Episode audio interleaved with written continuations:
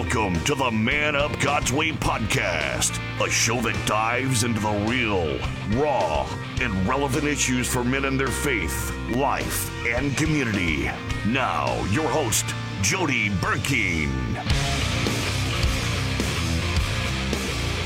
And here we are on another Monday night uh, at the Man Up Podcast. And man, we're just glad that you guys are joining us. Um, my name is Jody Burkeen. I'm your host and the founder of Man Up God's Way Men's Ministry, an international men's ministry that is birthed was birthed out of a desire to see men do Christianity instead of just talk about it and just sit in the proverbial back row of the church. And so, um, our podcast is growing each week, and we just want you to take an opportunity right now to hit the like button, the subscribe button, share this podcast. Um, it's live on Monday nights, and then we will launch a download for all podcast platforms later on to mirror the relationship that they have with their spouse. And then hopefully, because they have become one flesh, their parenting will become better. They can become better fathers as well. And then that gives them a unified and a, a household that is in order. And so they can start serving in the church and start leading in the church. And um, that will make a difference at work. You know, then they can start being the men that God has called them to be, and not the, the, the dirty old man sitting at the water cooler telling dirty jokes, and but a guy that people look for to uh, have, come alongside and just have pray for them, and then uh, we want them to have an accountability partner and learn to be discipled as well as make disciples. So that's what Man Up God's Way is all about. Ben, how you doing tonight, man? I'm doing good. good. I'm glad to be here. I didn't think I was going to make it.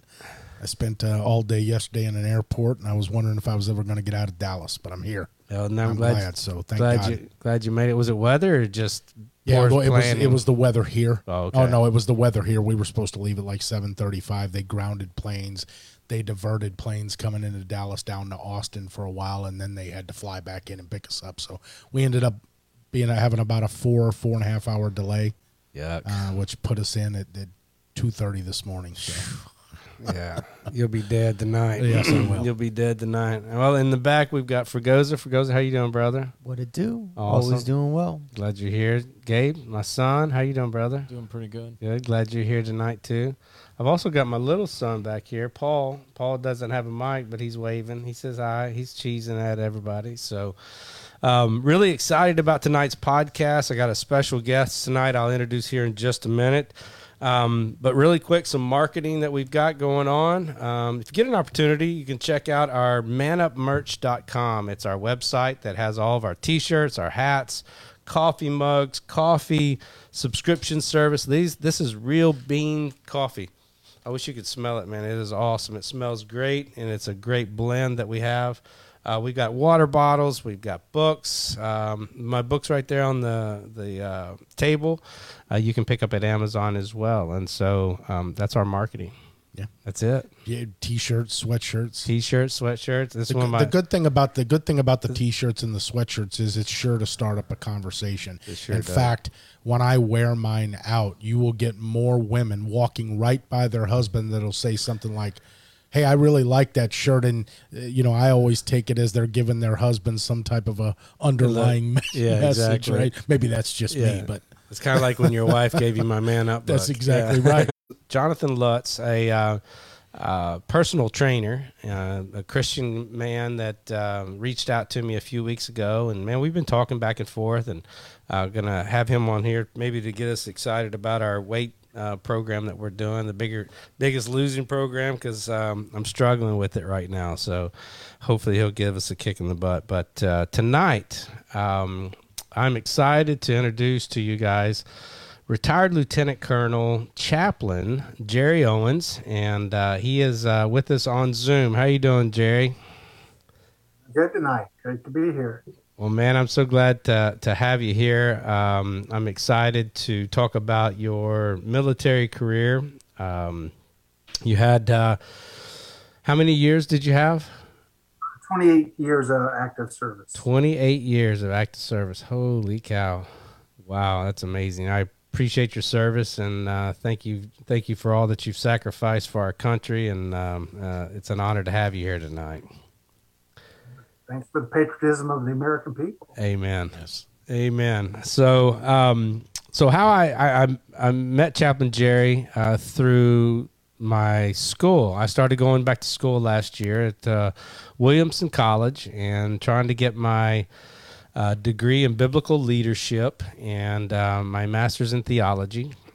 So it's a combined program that I'm doing. It's kind of a, I wouldn't call it a fast track, but uh, it's fast. I mean, I'm doing uh, one class every five weeks. That um, man, I just, I just, it's four hours every week, um, and so I had the pleasure of having Chaplain Jerry as my professor last semester, and we went through the Book of Acts. And so this was the beginning, really close to the beginning of the year, and um, I just come out of my elders retreat and um, I had already planned out my sermon series for the year. And I thought, man, this is where God's leading me. And I was going to start with the book of Romans for 2022. And uh, man, I was all geared up for it because it's a very doctrinal book. Uh, you can get into a lot of deep theology through that. And I was really excited about it. I'd been studying it.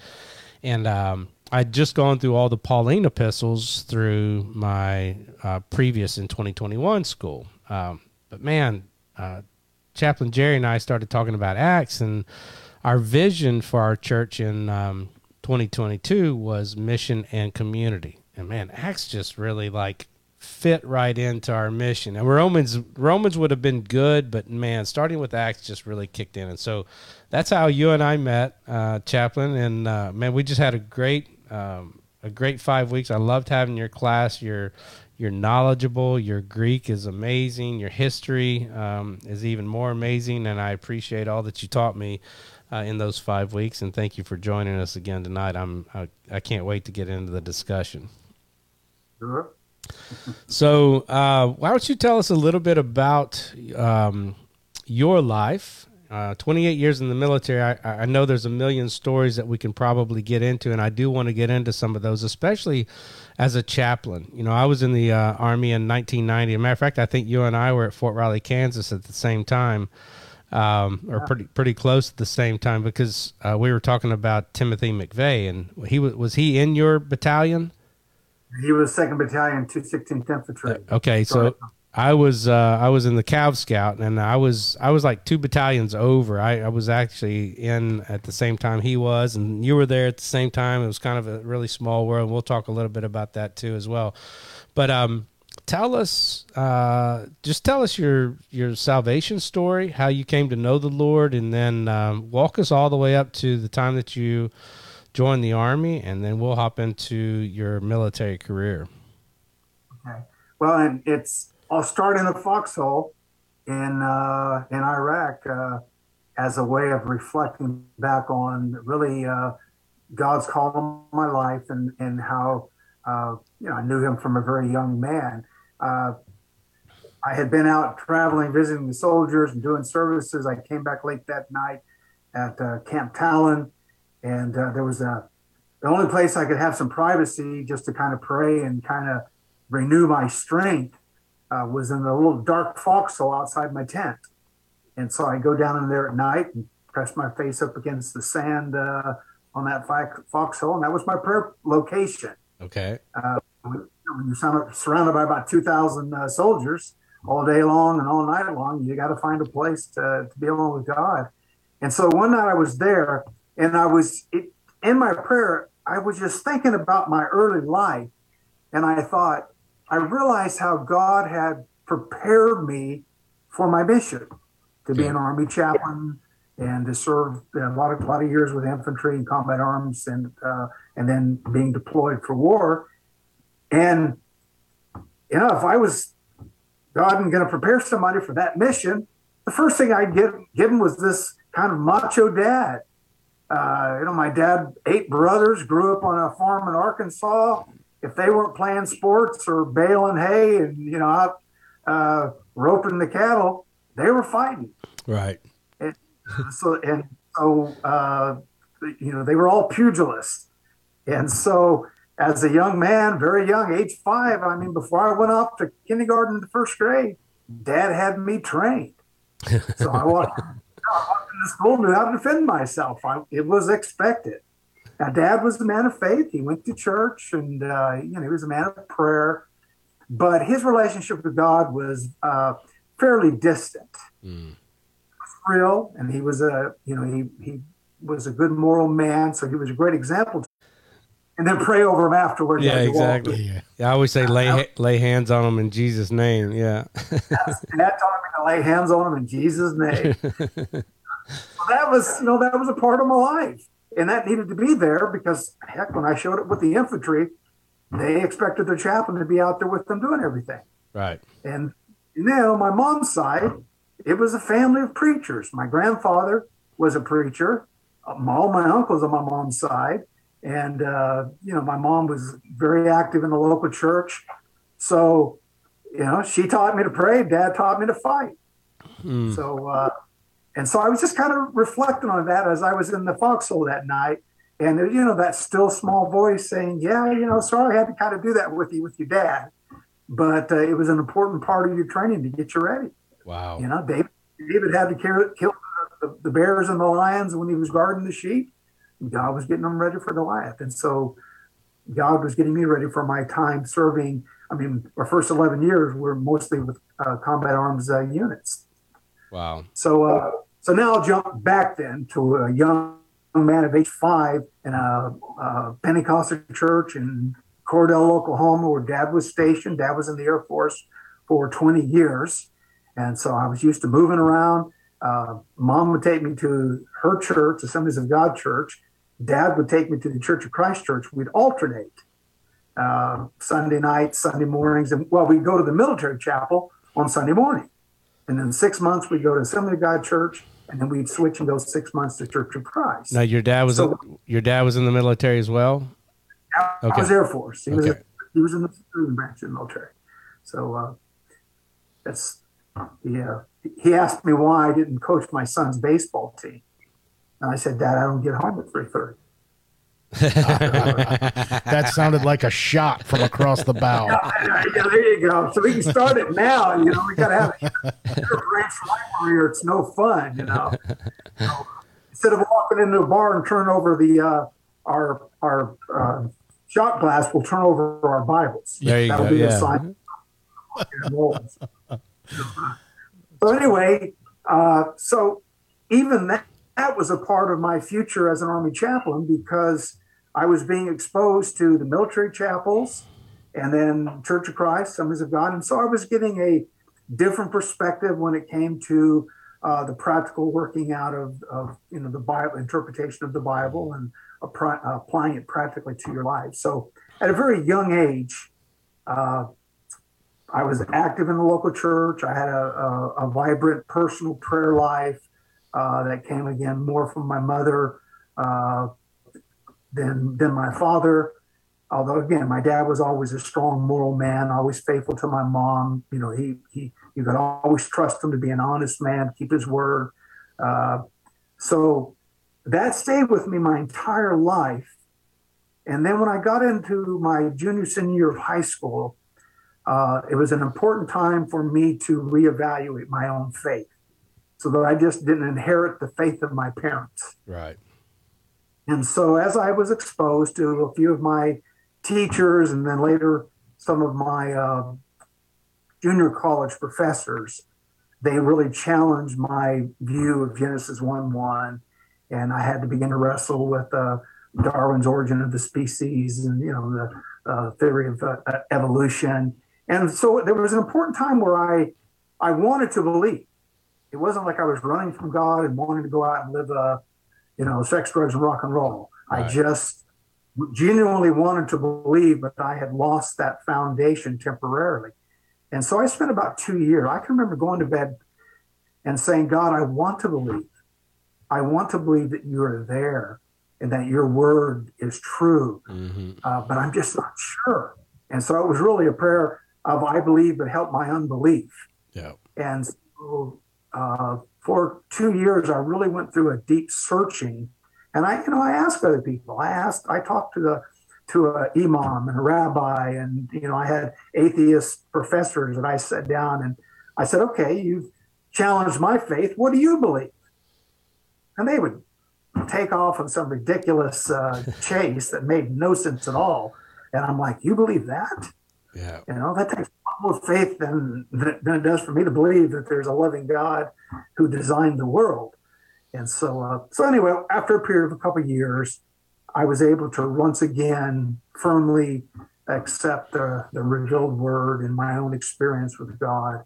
I love uh, my own life. That's great. I love what you said a while ago. Is that you know I've even taught my kids this is there's going to be a certain time that they're going to have to figure out who Jesus is in their life and not just daddy's Jesus. You know, like Yes. I've taught them the understanding of the Bible and even some religion and a relationship with Jesus that I have, but you know, for most teenagers, most kids, they're going to have to figure out who Jesus is to them. And I've seen that both in my older kids' lives, and I've still got twin 11 year olds that I will probably see that as well because they've got to come to that realization that, you know, they're, they're, they're, uh, a, blind or a childlike faith, they're following their dad until they realize, okay, oh, that's who Jesus is. And um, I think that's what you were saying that you had, and I think that's cool. And you know, sometimes parents don't need to worry so much about getting to, you know, let sometimes their kids, you know, if you raise the bar for your kids, when they do fall, it's not near as fall, not, not near as far. So, you know, keep keep good high morals for them, good boundaries for them, good, you know, and then when they do fall, like you can see when they're, and I say fall, but just even in your case, you were searching. You were like, okay, yeah. I'm hearing something that contradicts the word that I heard, okay, this is interesting to me. Let me figure this out because uh, sin is fun for a season, you know, and when you can, when you can kind of, uh, you know, um, justify everything that you're doing, it um, can lead you astray. And um, I love, you know, I love that, you know, that you just have to figure out your own Jesus well, sometimes. That, that, wisdom needs to be shared more with with Christian parents yeah. because you see it all the time. You see you you go to a church and you've been in a church right. for a while and you see these parents that are raising these kids and they're they, they believe in Jesus but the belief is really it's what they've been exposed to mm-hmm. all this mm-hmm. time and these parents are just sideswiped when their kids start struggling and they don't understand it and they're, going to have their own walk and their own testimony. And and a lot, I think a lot of times the Proverbs verse, "Train your child up in the way that should go, and they will not depart from you." That's a premise. That's not a promise. That's right. You know, like that that that. A lot of times they're taught that that's a promise, and then all of a sudden you see, you know, uh, these kids walk away from God, and it's like that's not the promise. The promise is is that most, you know, the premise is is most likely if you train them, they will they will not depart or they won't go far from it. So. Yeah, and it sounds like uh, Jerry. It sounds like you didn't go far. Mm-hmm. You were just kind of questioning. Yeah, I mean, it was, and it wasn't a case of me not wanting to believe. Right. And I'm also thankful that I had a mother, especially, who allowed me to explore those questions and would even was willing for me to ask questions and us to dialogue. We had kind of relationship, and so uh, uh, it, it wasn't a case of me wanting to kind of explore the sensual side of life or you know is that age for a young man to kind of in fact i'll tell you my senior year of uh, high school on the football team one friday night after a, a, game all the guys around the locker room were bragging about what they were going to be doing that weekend with their girlfriends and they were getting pretty explicit. And, and i had been dating a, a girl uh, from my home church. We've been dating about a year so the quarterback uh, turns to me and says hey how about you owens I'm like, well, you know, Jay, to be honest, I'm I'm not sleeping with my girlfriend. And yeah. the whole team surrounded me. 40 guys surrounded me. Mm-hmm. And they're making fun of me, you know, and I won't tell you everything they said. But uh, you know, bottom line was I was like, guys, honestly, I believe that intimacy, sexual intimacy, is for the lifetime commitment of marriage. And uh, so for me, I'm going to wait until I've met the right girl and uh, we make that commitment to each other. And they were all like, "Oh, you're crazy!" And I got the nickname Spaceman after that. Oh, the rest of that year, my nickname was Spaceman. Because you're from and outer so, space. yeah, I was from outer space. In Southern California in 1977, you know, there was a very different culture there. Mm. So even as I was struggling with the certainty of my faith, I still had the teaching of my parents and the scripture that was there to help protect me. And uh, what's interesting is some of those friends have since called me and they said, Jerry, you were right because they're on their second, third, fourth marriage. Mm. And 40 years into my marriage because those foundations uh, were laid and, and protected, those boundaries protected uh, my my life. So Praise uh, God. That's awesome. You know what's funny about that story you just told is that uh, I was listening to a sermon one time uh, by Alistair Begg, and he was talking about Ephesians 5. And he said, I want you to pick, he goes, you could pick the most important corporate meeting that you'll ever go into. And you can go into that meeting and dress like a Viking and you will not get the type of negative response that you will if you walked into that meeting and you looked at everybody and said, I'm going to love my wife like Christ loves the church, or I'm going to mm. submit to my husband. Right. He said they will extricate you. yeah, exactly. it's just funny because that it, that it sounds just like the story you just told. That's good. Yeah. Well, the, the rest of that story was then the following uh, Monday we saw a film, and then Tuesday we have scrimmage. And uh, I was still mad from Friday night. I mean, the thing said about me, I was just, you know, angry. And so I was, I was a heat-seeking missile. I just want, I just want to hit somebody. And so about a third of the way through practice, the coach calls everybody. He said, "Oh, let's come over here." He said, "Man, you're playing some good football today. What is going on?"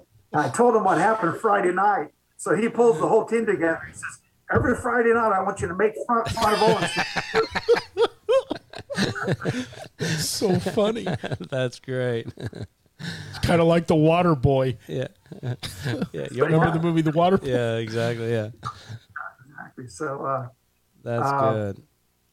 So the next kind of, in terms of formation of my faith, uh, as I was in my senior year of high school, uh, I always loved math and science, and so I uh, was contacted by the Air Force to see if I wanted to uh, take a four-year scholarship through the ROTC program at the Air Force and go to an engineering school.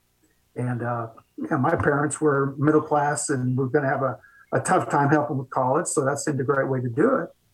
And so uh, I sign up, and uh, I tell my parents, and they're like, you know, you're only going to be 17 when you start your freshman year of college.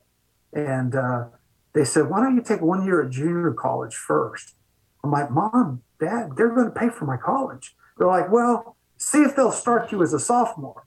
So I call up my recruiter. He says, Absolutely. We'd love you to start as a sophomore. You save us a year of uh, your tuition, and we get to look at you for a year. We want you to take physics and uh, calculus your freshman year, right. show us you can at least pull a B there, and uh, then you can come in as a sophomore. So I, I said, okay. I tell my parents that, you know, that works. And so uh, my dad, who worked for the Wyoming School District uh, after he retired from the military, got me a job as a. They had a program where if you worked uh, from roughly four to seven thirty at night, uh, you got a decent chunk of change when you're living at home, and uh, then I'd go to school during the day.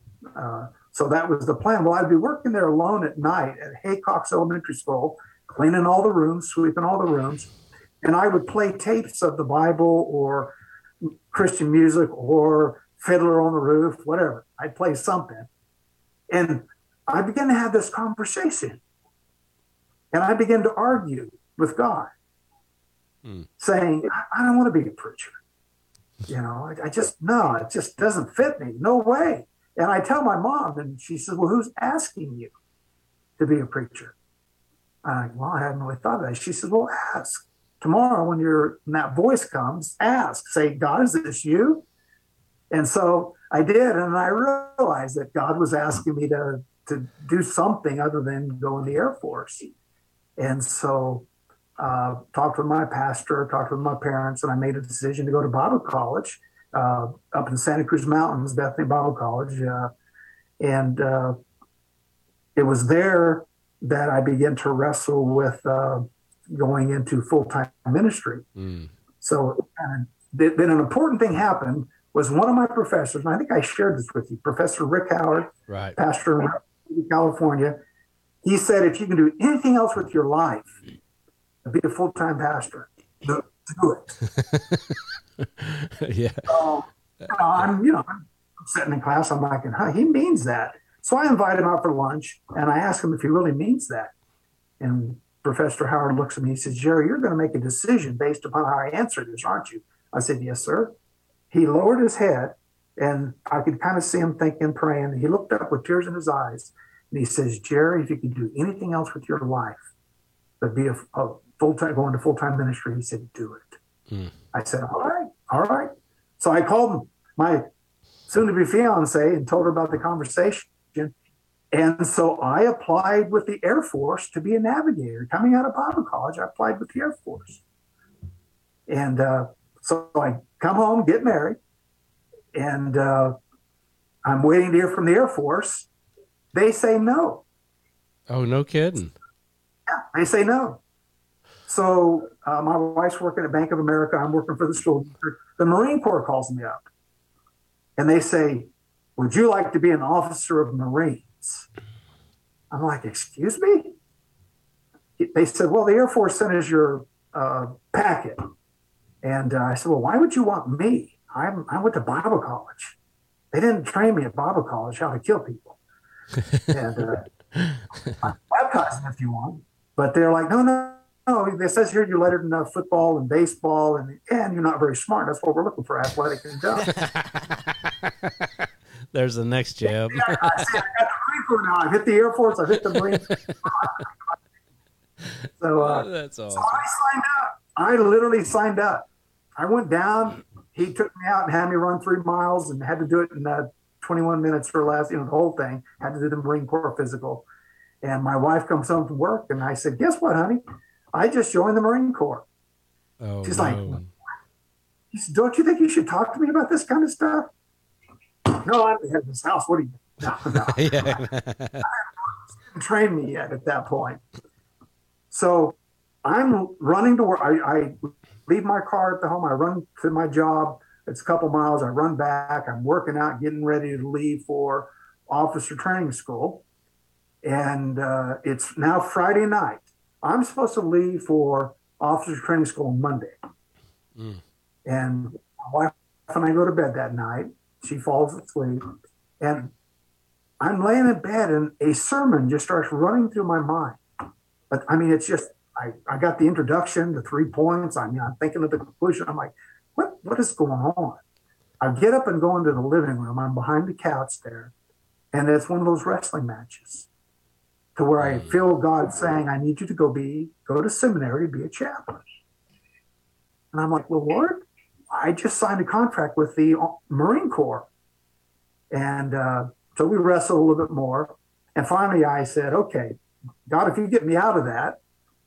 I'll quit my job. You know, I'll talk to my wife first this time. Yeah, yeah that's, chap- that's chapter one yeah. in the Man Up book, Jerry, just so yeah, you know. so so uh, she wakes up Saturday morning, and I said, I had the most unusual conversation last night. I, I believe God is asking me to go to be a chaplain, but I said, I let him know I've got a contract with the uh, Marine Corps as if he didn't know. You know, I know he was surprised. And uh, and she says, Well, what does it mean? And I said, I don't know what it means. I, I guess it means I leave on Monday to go to the Marine Corps. The phone rings. Literally after that conversation, wow. within six minutes, it's my recruiter. He said, I need you to come down here and sign a new contract. I'm like, excuse me? I go on Monday. He said, Well, since you were signed up later, meaning, you know, we didn't really want you that bad, but you, know, you were at the bottom of the barrel.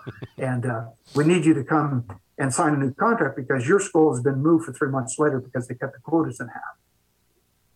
And I said, Are you telling me that my contract is now null and void? And then he started kind of getting mad at me. And he's like, Well, yes, that's why you need to come down there and sign a new one. I said, Well, you're not going to understand this, but I'm not going to be able to do that. And then he said things about my mama that are not true. I turned to my wife and I said, she said, who was that? I said, that was the Marine Corps. My contract is broken and I'm not going to sign a new one because, honey, we're going to Springfield, Missouri to go to seminary because that's where the Assemblies of God Commission on Chaplains is located. That's where our seminary is. And so that was it. That was how. And so, uh, again, what I would say is, first off, I wanted to be obedient. It was never a case of me trying to run from God. Uh, it was my heart's desire to really do what I felt He was asking me to do in life. And I just kept making decisions as I went along. And he just kind of, you could just tell he would just turn the wheel whichever direction it needed to go. Right. And so, so that's kind of the, how I went from just, you know, coming from a very, uh, a home that, uh, rather than saying they were Christians, I would say they were Christ followers. I prefer that term. That's good.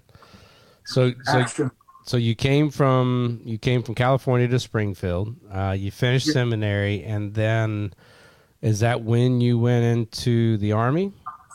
here's what here's what it takes to be a military chaplain. You have to do your undergraduate. You have to get a master's of divinity, which normally takes about two to three years, depending Mhm. on where you go and what you did for your undergraduate work. Then you are required to go serve as a senior pastor for two years. Oh my goodness! So it takes about nine years to be a chaplain. Uh, so it's a long course, and that's why maybe God doesn't really ask you to do it for till the end. Because if He asked you at the beginning, you'd be like, nine years. yeah, You know, That's a pharmacist. yeah, kind of yeah. one step- it's like a fire. So it's one step at a time guidance, so that you don't get discouraged. Uh, so, So are you a senior? so pa- as we become, I was gonna say. So Yeah. was it two year senior pastor on base? yes, Okay. no, Oh, at Yeah. church. So, you know, as the some, you know, I'm 26 when I graduate from seminary. The Assemblies of God have about three ministers for every church. mm, So, you know, when you're 26 years old looking to be a senior pastor of the Sons of God Church, good luck on that one. right. That's that's going to take a miracle. Well, I did get a, you know, one of those events, and so I took a missions church in Morro Bay, California, and uh, that's an interesting story in itself. But I'll save that for another time. How's that? That sounds good. Wow. So we went there for years, and uh, you know, my poor wife, who did not go to Bible college and seminary and had just grown up in the church, uh, she was shocked when, at age 24, she is now the pastor's wife. Mm. Was not ready for that. Yeah, I don't think any wife is ready for it. It's it, you know your your professor who asked you, you know, or told you if you could ever find another job outside of being a full time pastor. I mean, I I get why he says that. It's not an easy job. It's not for everybody that needs to step up. You know that you know there there are people who are called to preach, but they're not called to pastor, and that's a there, there's a big big difference there. And even bigger is the wife that's behind you. Like that's that's key. I mean, if it wasn't for my wife, there's no way I'd make it. Number one, um, Yeah. and I can't imagine her being 24 years old and stepping into you know the pastor's wife at at that age. Oh my goodness, I can't imagine the stories you guys have from that. It was a, it was an interesting two years to say the least. And but again, they were great people, and a lot of them understood. I was honest with them up front. I s- you know the the district official who, who said when you go try out for that church, don't tell them you're only planning on staying two years. And I was like, no, sir, I, I want to be honest with them up front. And most of them were like, yeah, we're glad you're only going to be here two years. So that's a that's a plus. That can here in two years. And uh, but, uh, there were some people in the church that really took me under their wing, and they had been elders and helped plant churches, and now they were retired, and some of them in their 70s and 80s. And they took me under their wing and, and were very kind and loving. And then, as God well intended, I had to deal with my the dragons, the well intended dragons, uh, who took no took every opportunity to uh, find a way to insult me or criticize me. I'll tell you the best one, just one. Brother Frank Wild, retired Marine from Arkansas, is retired and living in Morro Bay, California. Every day he would find, every Sunday he would give me a good solid critique. That's something I did.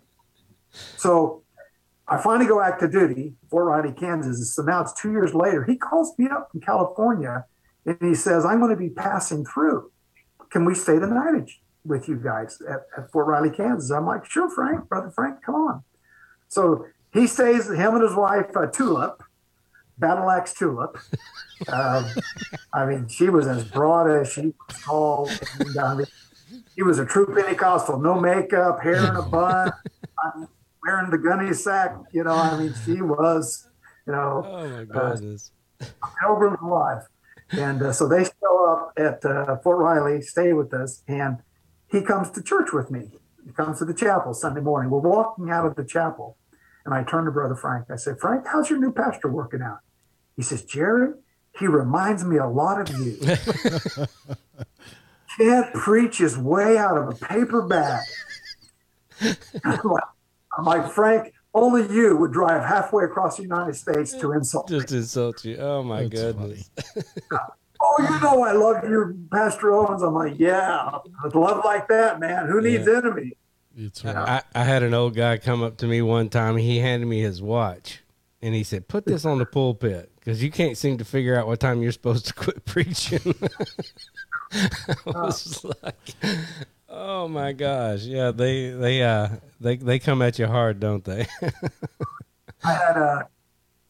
I'm switching into some of the sto- the chapel stories. I had a again a retired sergeant major when I was at Fort Lee, Virginia, and uh, you know he expected a service to be over in 60 minutes, not 60 minutes and five seconds, 60 minutes.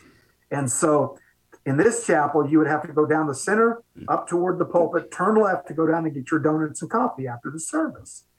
And so, no matter who was preaching or whatever the service, he would always get up just a couple more minutes before the service was supposed to end and make a lot of noise. He'd stand up, walk right down the middle of that church with about 250 people, turn left, walk in front of the pulpit, look up, you know, like, and so let's wrap this thing up and go down and get his donuts. so I'm thinking, how, how do I deal with this? What, what's the strategy here? So I wait. I know he's getting ready to get up. I wait. Just as he stands up and starts, I give an altar call. Oh, there you go. That'll set him down real quick. The whole church was they were they were laughing so hard they were crying. Sergeant Major, I'm glad you stood up. You know the sinners are coming forward. You know. That's awesome. That is awesome. So you finished seminary, and then um, you what year? After two, Okay, so you passed for two years, all right, and then you finished that, and you followed the plan that either the yeah. What happened was you have to get endorsed, so you're you have to be ordained, and you're already a, commissioned as a reserve. I was a reserve Air Force chaplain because doing what my dad did, and then you go back to get endorsed for active duty. So Pam and I flew to Springfield, Missouri. We meet with the chaplain board, and they have Navy, Air Force, Army, and then they have a Marine Corps, which is Department of the Navy, but it's still they kind of have their own recruiter. They ask you, you go in before the board. It's very intimidating, you know, and uh, you go in there and they ask you, okay, what do you, you know, what do you believe God is calling you to? And I said, well, I'll be honest, I'm going to choose Air Force because I really believe they treat my, the family better. Uh, I know the Army and Marine Corps are tougher on your family, and certainly Mm. Navy with your your six months out and back, and uh, they really like Pam. And uh, and then they said, uh, "Well, what are you doing right now?" And I said, "Well, I'm senior pastor of, of a church." And they said, "You are right now?" I said, "Yes, sir. That's what I'm required to do." They said, "Well, the last three guys that just came through are youth pastors or assistant pastors, and they still want to be endorsed." I'm like, "Okay, you know, you guys are in charge, not me." And they said, "Well." They said, uh, and then the Navy guy says, "Well, would you consider the Navy?" And then the Marine Corps guy says, How about the Marine Corps? And the Army guy says, What about the Army? I'm like, uh, What? I didn't, I thought you just had to choose one. They said, Well, you do. I said, Well, then I choose Air Force. And so Pam and I get up to go, and they say, We're going to endorse you for all four of them. Oh no. Yeah. They said, So you can decide whichever one comes open first. If that's what you want to do, do it. I'm like, Can you do that? They said, Well, we're in charge. I said, Okay. That's so I go awesome. back. That's Yeah, awesome. So, yeah, I go back to California. I finish up my last couple of months there. I get a call from the Army, and they say, We need somebody at Fort Riley, Kansas. We need an infantry chaplain. And can you do it? I said, I turned to my wife. I said, Are you ready to be in the Army? And she's thinking to herself, Well, I've been in combat for two years here at this church. I might as well. she's she's prepared, yeah. now, how did uh, did you have to go? You didn't have to go through boot camp or um, officer candidate school or anything. called uh, Chaplain Officer Basic Course, CHOBC. Okay, So you go to CHOBC for a couple months. They get you, you, you show up with a uniform and they the all the people in charge are just hoping that you can get from the bus to where you're supposed to be without doing something stupid. they just tell you salute anything that moves. Right. That's funny. Get off the bus. Uh, you're just saluting while trying to get to where you're supposed to be, and then Right. they start telling you because you don't know very much. So, so I'm thinking now. I understand where the military is now today. Um, you know, back then, I mean, was it still kind of an evangelical mindset for chaplains? Because now you've got a, a hodgepodge of everything. uh, at, at that point, they had Army had just gone to what was called forward thrust doctrine, Okay. and chaplains were now being assigned to down to the battalion level. Before that, like Vietnam, they were assigned at regimental level. So a regiment usually two to three battalions, and you'd have a regimental chaplain who would just kind of float among those three battalions. And the army was like, no, no, no, we need chaplains down in, embedded into the battalion, training with them, doing PT with them, jumping out of birds with them, you know, whatever the Mm. soldiers doing, chaplains down in there. And so suddenly the gates exploded where they were needing a bunch of chaplains. And that was when I was coming on active duty. And so uh, uh, that really changed even the way we train chaplains. So suddenly they had to give us what they call greener. They had to teach us how to integrate into uh, an operational, you know, battlefield. Mm. We needed to know how to move and how to communicate, how to know what was going on left, right, flank, forward, how to move. Uh, you know, we got Humvees, night vision goggles. Uh, you know, I had to. I'd let the soldiers camo me up, and they'd always draw a cross after they camoed my whole face. They'd put a cross front on my forehead. That's But cool. up until then, there had been quotas. In other words, you- would take the percentage of churches in America and the population of those people attending, and you would say, okay, we can have 24 Baptist and eight Pentecost. You know, it was a quota system. But once we went to Forward Thrust, they were like, we just need chaplains. Mm. So anybody who's got the education and got the experience and is willing to go get shot at, yes, we'll take them. And so we suddenly went from, we went up to 14, 1500 chaplains in the Army uh, at that point. And it's we've pretty much all denomin all denominations and faiths, Yes. right?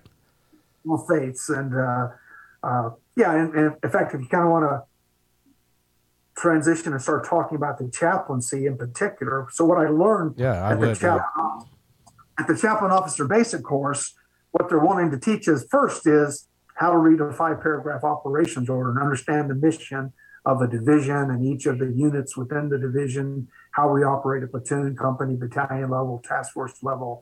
So they, they need to get us smart on all that. And since I had a love of history and I love uh, wargaming as a hobby, for me, that was all exciting. I Mhm. loved all that. Uh, some of the chaplains not as much, but for me that was it was like hitting a, a the sweet spot on the baseball bat when we were doing all that. Uh, you know, when they put us through the obstacle course, and then they put us through a course where they were calling in uh, pyrotechnics, so you had explosions all around you, and you know they had they were firing machine guns, uh, you know, above us, so we Mhm. knew not to stay unless we wanted a very short career. And, Yeah, uh, exactly. The tracer rounds. Yeah, that I remember those. I'm like, this is awesome, man. They're paying me to do this. So, uh, so I'm doing all that. But then they start trying to explain to us our mission as chaplains in uh, in a unit. And you know, one of the things is is we're the crisis intervention guys. If there's a domestic violence or suicide uh, ideation, you know, whatever kind of a social problem is happening in the battalion, we're the ones who go in and deal with it. And uh, and then we obviously hold the services, but we have to provide for the free exercise for everybody. So not just Protestants. I mean, I had to make sure the Catholics were taken care of. I had to make sure if I had a a couple of Wiccans in my battalion or in the brigade, I might talk to the brigade chaplain and say, I've got three Wiccans in my. Uh, I mean, I had a soldier come to me and he says, uh, I I need to find a coven. I said, a what? A coven. He said, you know, for satanic worship. And I'm like, well, let me check the phone book. It doesn't doesn't list any covens in the phone book. he says, Well, you're my battalion chaplain, so you've got to find one. So I start asking questions. I, you know, he comes back every day, you know, where's my coven at? And I'm like, I haven't been able to find one. I apologize. And finally, a week later, he said, I found, I found a coven. There's one in Junction City. I said, Oh, okay. Well, can you give me a point of contact?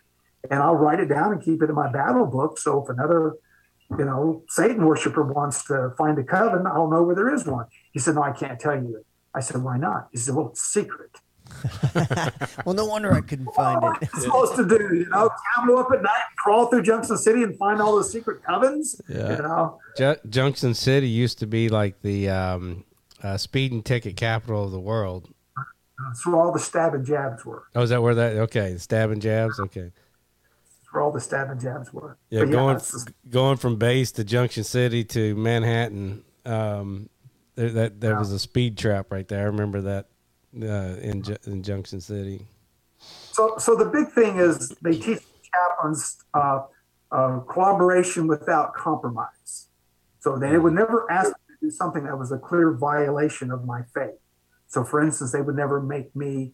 Uh, the perfect example would be in the Assemblies of God. I'm not not allowed to to do a marriage for someone who's been divorced. Hmm. And whether you agree with that or not theologically, that's our denominational position. And since I was endorsed by the Assemblies of God, then they would not expect me to do something like that. And so, uh, what I would have to do then is find a chaplain who would be willing to do that. And so you made friends with other chaplains, and you had the baby baptizers and the non-baby baptizers, for instance. And uh, Right.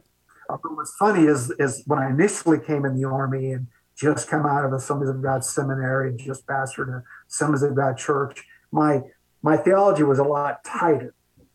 But after working with other chaplains, serving on them with the battlefield, you begin to to kind of ask people what things mean to them. So I think I get, I think I told you about the time when one of my uh, we had a two star general, his uh, administrative assistant. I told you where she was killed. Right. I heard her killed, and so uh, she asked me to do a Catholic funeral. I'm like, uh, I'm not allowed to do a Catholic funeral, and uh, but she said, "But you're my pastor. I want you. You're my chaplain. I want you to do it." So I went to the priest, Father Carey, and I asked Father Carey, uh, "What makes something a Catholic funeral?" And then he kind of explained, you know, the the, the holy water and the incense and all the, the certain prayers you pray. So I went back and I asked Patty, I said, Well, tell me what the incense means to you. She said, Well, that's our prayers going up before God. I said, Well, we agree on that. Our prayers go up before God. I said, Well, what does the holy water mean? She said, Oh, that's God's protection. And then I read the prayers that she wanted me to read, and all of it was prayers that I was comfortable with. And so Father Carey took me over to the chapel and showed me how to light the incense and swing the, the little censer and how to do the holy water. And we we did a funeral for that command. I did it for Patty. And uh, I remember one of the moments in that funeral uh, after I had done the, the holy water on the casket or the water on the casket. You know, I would decide whether it's holy or not, but it was coming from me, it wasn't holy. Yeah. So uh, I, I did the water on the casket. Well, she went over and draped herself over the casket and just began to weep. And so uh, I turned to the congregation and I said, "Look, we're here to support Patty, to give her an opportunity to grieve and to and to encourage her faith, give her hope." I said, "Let's just take the next five minutes and let's just pray for her as a congregation." So I had mostly Catholics there, and they just you could see them begin to pray for her and uh, and then finally after a period of time she kind of she was like okay you can take the casket out Mm. afterwards i got a lot of feedback from some of the catholics that that was one of the most meaningful funerals they'd ever been to Uh, you you throw a little evangelical in with the the rote it was the tradition. Yeah. of yeah, blending of the traditions taking the best hmm from our different traditions that were consistent with scripture So what what was your um, responsibility and or could you proselyte other faiths? I mean, you know, knowing what you know about the gospel and you're you're called to share the gospel, were you were you encouraged to do to do that, not to do that? Like, what was there a fine line in in doing that? Of you know the the Wiccan. I'm thinking of the Wiccan, or someone who's Muslim, or you know, um, someone who's got some other funky religion. My goal was again the paraclete Right. as God who is beside me. Wherever I went, He was beside me. So you were bringing God into places to where He might not have otherwise been invited. Mm. So, uh, I mean, just going right back to Fort Riley, Kansas, my very first assignment, Second Battalion, 16th Infantry.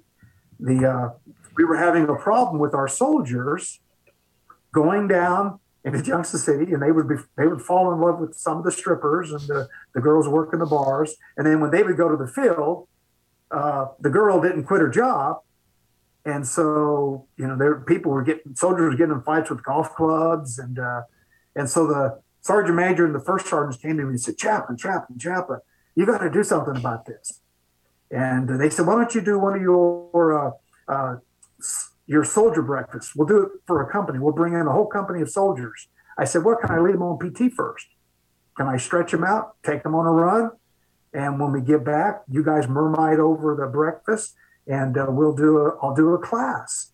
I'll call it living in a sexy world. Mm. And they're like, yeah, yeah, that sounds like a good idea, chaplain. And so you would take the presenting problem, the social problem, and you would bring the gospel into it in a common sense way. Mm. And so I used to, you know, just in, without going into too much detail, uh, I would put up a butcher board of what are you looking for in a woman? And I would, I'd, I'd picture one that the infantry would be like, yeah, oh, Jeff, that's who I want. You know, and then I'd say, really? Is that really the kind of woman you want? Or I said, would you really like a maybe a long-term relationship with a healthy woman that you would respect to be the, the mother of your children? And they'd be like, well, yeah. I said, okay, what let's list the traits of that kind of a woman.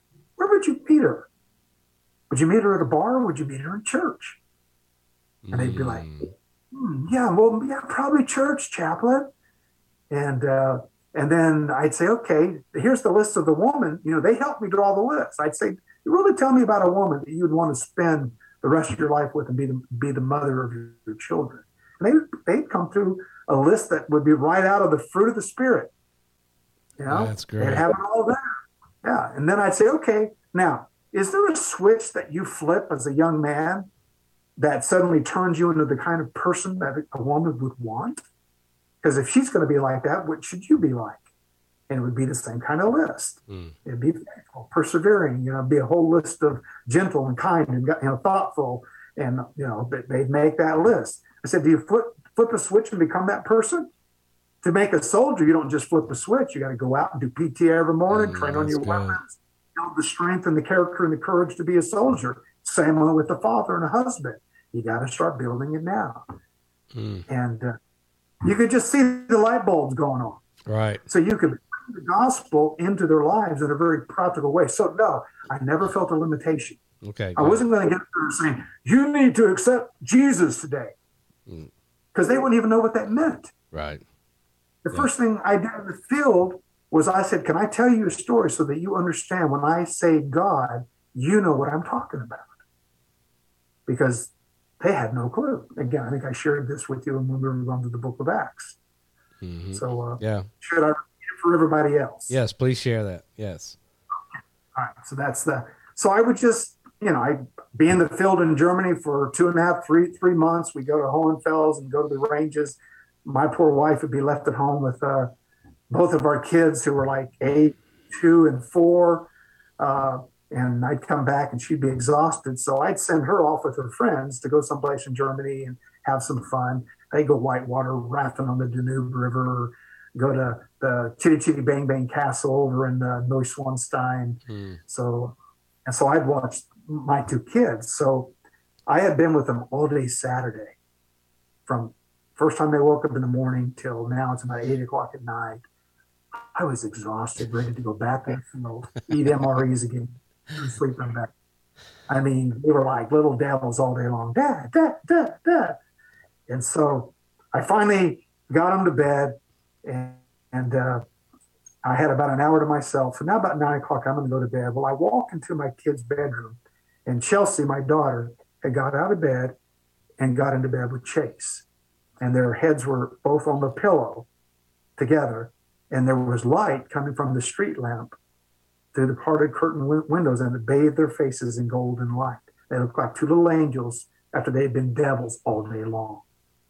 And as I stood in the shadows of that room, it was a this such a strong feeling washed over me, and I looked and, and realized where there was no life, now there was life. Mm. Because of my love for my wife, these were these two little beings that were in my image. And I realized that there was no place I'd ever go in all creation where I wouldn't want to be their father. But I loved them, even if they were, were serial killers. I would hunt them down, go into the prison, and say, "That's not who I created you to be." Mm. And so, as I was thinking those thoughts, I literally felt Paraclete step up behind me, put his hand on my shoulder, and say, "Jerry, the way you felt about your children, that's the way I feel about you. That there's no place you'll ever go in all the creation that I won't seek you out and find you. That you are in my image. That I gave you life." Mm. And that was after all my theology, seminary, everything. That was the moment where I understood the heart of God. I have told that story to every soldier I have ever served in 28 years. And you'd be amazed at the ones that have, they will come back to you later and say, I never knew God was like that. Mm. And so that was the I had to start. So am I am I am I trying to proselytize? Yes, I want them to know the heart of God. Mm. And did the army ever tell me I couldn't do that? No. They were begging me to do that. That's great. And that became a starting point. That became a starting point for a conversation. And then you just respect the soldier's right to ask questions and move it in the direction they want to go. Mm, that's good. So, what what what do you see, um, or what did you see? Like, you know, statistics talk about you know the the the I call them kids, but they're young men at eighteen to 25 years old, and you know probably 75 percent of them didn't even have a dad. Um, probably higher percentage of that didn't even go to church. Maybe a little spotty when they were younger. Um, I know for me, um, matter of fact, I, I, found my dog tags not too long ago, and I'd forgotten that I'd put them in a drawer. And actually, my wife had them, and then my son wanted to wear them. And I was looking at the dog tags, and my religious preference was um, uh, I didn't have one. I, I can't remember what they uh, called the. What, the soldiers would put uh, their favorite beverage. Uh, okay, on, on the dog tag, yeah. So mine, mine just said like no, none, or so, I can't remember what it said, but it broke, no religious, no, no religious preference. It said no preference. That's what it said. That broke my heart to think that you know here I am, 18, 19 years old, joining the army. You know, and I was I was training myself to be an atheist at the time. Going in, I got uh, I graduated boot camp July 31st. Saddam Hussein invaded Kuwait August 2nd. I got married August 4th. I traveled to Fort Riley, Kansas August 6th. Um, I got there, got we got our place in little Manhattan, Kansas. Um, we went to the field for 45 days like literally a week later. And you know i just think back to and then you know everything just kind of went really really fast starting the war. And i just remember thinking I, I now i'm thinking like like if i would have died i'd have been in hell. Like i just i can't believe that you know we're letting our our young men and you know the the parents are allowing them just to to go off like that and not giving some kind of guidance like go ahead. so that's that's a good segue into something that i want that's a fabulous segue into something that i really wanted to hit on with you tonight uh, colonel because i i don't ever watch the news uh, very little. Maybe i go on foxnews.com during the day and just kind of piddle around but this and this what i'm going to talk to you about is not about this ukrainian war but what I'm noticing that I didn't notice, I was in the Air Force. I was stationed in Elmendorf Air Force Base, Alaska. Uh, I was oh, okay. a co- I was a cop, so I was in the gotcha. security squadron, but I was on the law enforcement side. Gotcha. I went in in '91. We we deployed a bunch of people, not a bunch, but enough of the security forces to Desert Storm. that Yes. there was enough of them that came back. And when I was young, I didn't notice any difference in their in their countenance. Right, but when, when I'm watching the news now and they're interviewing these people over in Ukraine, their faces are sunken in. They're pale. You can see that anxiety and worry and fear are overcoming them. Even the leader of the country doesn't look like he did three weeks ago. And so as I was as I was researching uh, you today, I, I saw an article from the, from the army uh, back in like 2013. You were doing some suicide prevention training, and so Right. I just kind of wanted you to comment tonight on what what you saw during wartime. Obviously, there the PTSD. There's a lot more science and stuff it is now, but to go along with what Jody said about not just counseling young men that don't believe, but also young men that may or may not believe that are going through a very, very, very trying time that really I don't think we're meant as human beings to go through. Right. Uh, something that we started, and again, I, I just know it from my experience. What came before me, I don't know. But at least by uh, the early 90s, we were starting to do something called crit- critical incident stress debriefings. And uh, basically, like, well, as people were coming back from Iraq, uh, even during the surge, before we would release them to go back to their families, they were required to go through this these classes. So, for instance, after 911 happened, the mortuary affairs uh, guys, military mortuary affairs, that had to go to New York and literally pick up the, the bodies and then match the bodies to personal effects like pictures and watches and stuff down at Dover uh, Air Force Base. So they actually we told them don't ever do that again. Don't have the same guys that pick up the bodies go down there and match the bodies to the pictures. Uh, that was one of the things we learned from that. But uh, since the mortuary affairs were trained and stationed out of Fort Lee, Virginia, and I was there, I was one of the chaplains who did the critical incident stress debriefings for those individuals. So what we would do is bring in a platoon-sized group of soldiers, roughly 24, 25 uh, soldiers, and we would take them through what was called uh, fact, thought, filling, process. Have you ever heard that term? Did you ever go through that?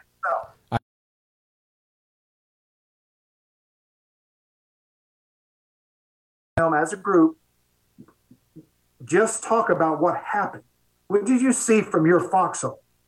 And what happens is that helps you give a bigger picture because not everybody sees the left flank or the right flank or what's going on. So you do, and you kind of get the whole group to say, okay, what are we missing? What do you need to put up there? And uh, so that helps them get a uh, a you know common operating picture, a cop, where they can see what happened on the battlefield or uh, what happened in New York when the buildings went down. So then you ask them to start talking about their thoughts, and you have to stop them from sharing their feelings because they want to go right into feelings. You say, no, no, no, process your thoughts. Talk about what you were thinking, and that's where you begin to see anger, fear, anxiety, uh, disappointment, frustration, sadness. You know, you you get a whole list of feelings. Or I'm sorry, I, I jumped ahead Yeah. you get them the, the most common thing is anger you know a, a loss of control. Uh, so you just get them to process their thoughts. And then you say okay let's explore feelings. And that can be i mean that can be tough because we you know sometimes people will get so upset that they leave the room and we send a buddy with them. We have we have to have extra people there to go off with somebody and then bring them back to the group. So once we go through the event that happened the thoughts and the feelings. Then you say that as a chaplain, you say the thoughts and feelings are normal. What's not normal is the experience. Hmm. You know, you don't scrape bodies out of buildings most days of your life. You don't get up and get shot at. You know, friends, you know, gapping. You know, I had a, a chaplain who wound up with a, a unexploded rocket a grenade in his in his side of his rib cage. Wow. And yeah, I mean, not my chaplain assistant, another chaplain friend of mine is, you know, that's not. most Mondays you don't have a your one of your friends have an unexploded grenade in their chest cavity. Yeah, that's not that's not normal daily life. All Exactly.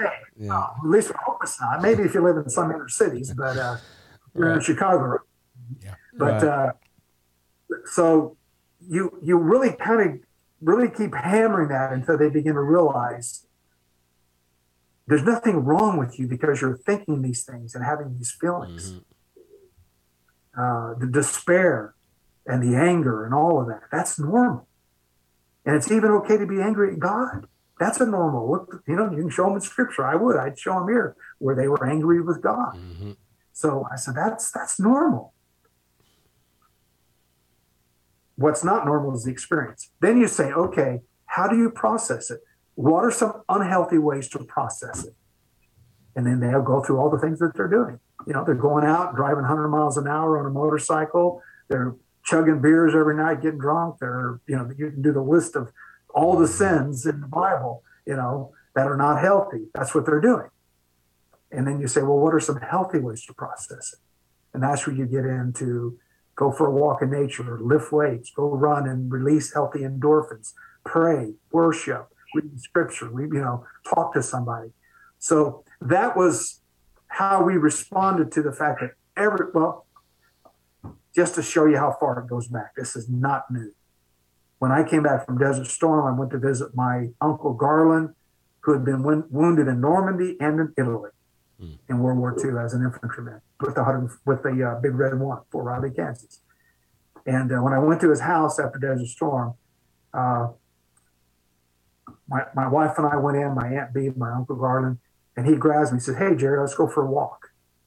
And so we walk out his back door across his farm, uh, a couple of acres to get to some woods. Took us about 10 minutes to get there. Get there. He never said a word. We walked in total silence for 10 minutes. We got to the woods. He turned around me and hugged me, and he cried for 30 minutes. Sobbed, shook his body. And then he pushed me away. He looked at me. He says, Jerry, you understand. And then we walked back in total silence. So he'd been carrying that from 1945 until gosh. 1994 Wow. when I'd come back. That's how many years. So they suffered in silence, never had a chance. So, uh, so we were recognizing what we call. I, I prefer the term post-traumatic stress reaction. Everybody has a post-traumatic stress reaction. Pastors live with post-traumatic stress reactions. That's a part of your life. Whether it becomes a disorder or not is all about whether you're processing in healthy ways. Are you taking a sabbatical? Do you have someone you can talk and pray with? Do you have healthy habits that help you release unhealthy toxins? So that that becomes the. Uh, I mean, I blew out my thyroid Mm. in my in my years of service. I asked the doctor why. He's he grabbed my arm and he squeezed it, and he held on for a minute, and then we let go. It hurt. He says, "You've been doing that for 28 years, dude." Oh wow, that's good. Yeah. Yeah. He says, you, you know, and uh, I mean, that it's just, uh, same with cops, same with social workers, Right. you know, same, with same with pastors. There's a whole group of, of uh, people who carry that in their bodies and they have to find healthy ways to release it. It's amazing And- how. Oh, sorry, go ahead. It's yeah. so yeah, if you tie it to the people in Ukraine, they're having you know it's that continual back. I mean, battle fatigue is just such a real thing. If you read uh, Stephen Ambrose, Citizen Soldiers, he has a whole chapter to where uh, I- I'll just tell you one story. to Really grab it. Uh, is there was this one one soldier who had landed at Normandy, had been in continuous combat. He'd seen he was almost everybody in this company had already been replaced from either being wounded or killed. They had a new group of people come in, and now they were on their third group of new people, and he'd still survive. So he knew he could look around and say, "Wow, wow everything's been missing me. How did that happen?"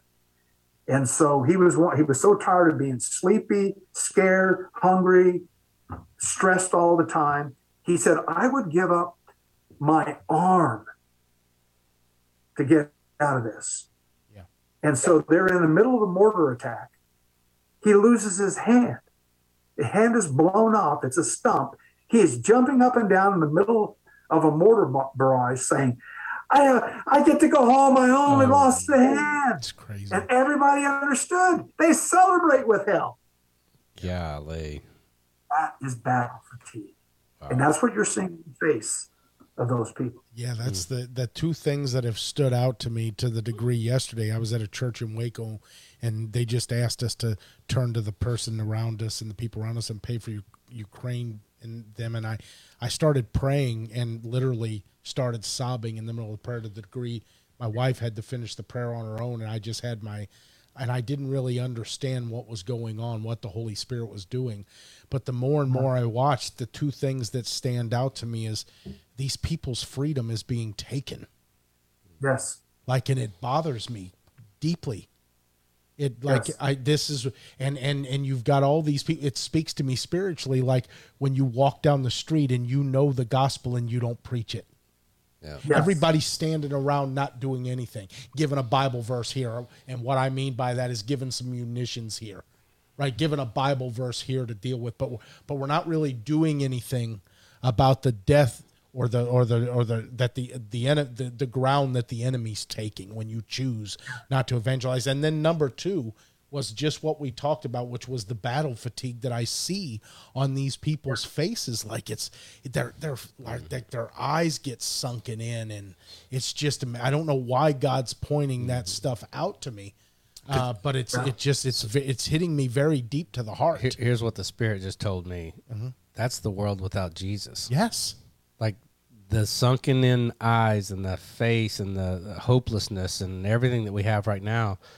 That's people without Jesus. Yeah. Like, and so our battlefield is literally going out and sharing the gospel. Our battlefield is making sure that those people don't get to a place to where they're hopeless you know and that's where the world is right now that's our job to go out and do that just like it's the united states job to come in somehow without starting world war three and helping ukraine to an extent i don't know what that looks like i you know i've been out of the military so long i don't even know what we can or can't do or won't do or but i do believe um, you look at what's going on right now that nato has come together in a way that i think will hinder Russia from doing a whole lot more anyway. But um, I, I really think that that's that that fear that that uh, desperation.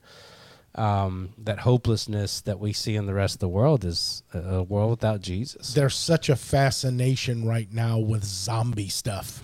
Not saying there's anything wrong with that; it's entertainment, but but but it, but it's spiritually.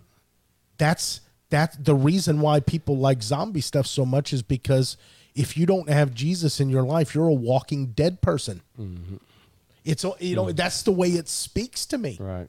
you know is that we we were born at enmity with god we were born dead and that's why there's such a fascination with it you know That's good. So what you're getting at is the Christians have the opportunity for renewal. Mm-hmm. The unsaved do, do not. They have they can get parts of it.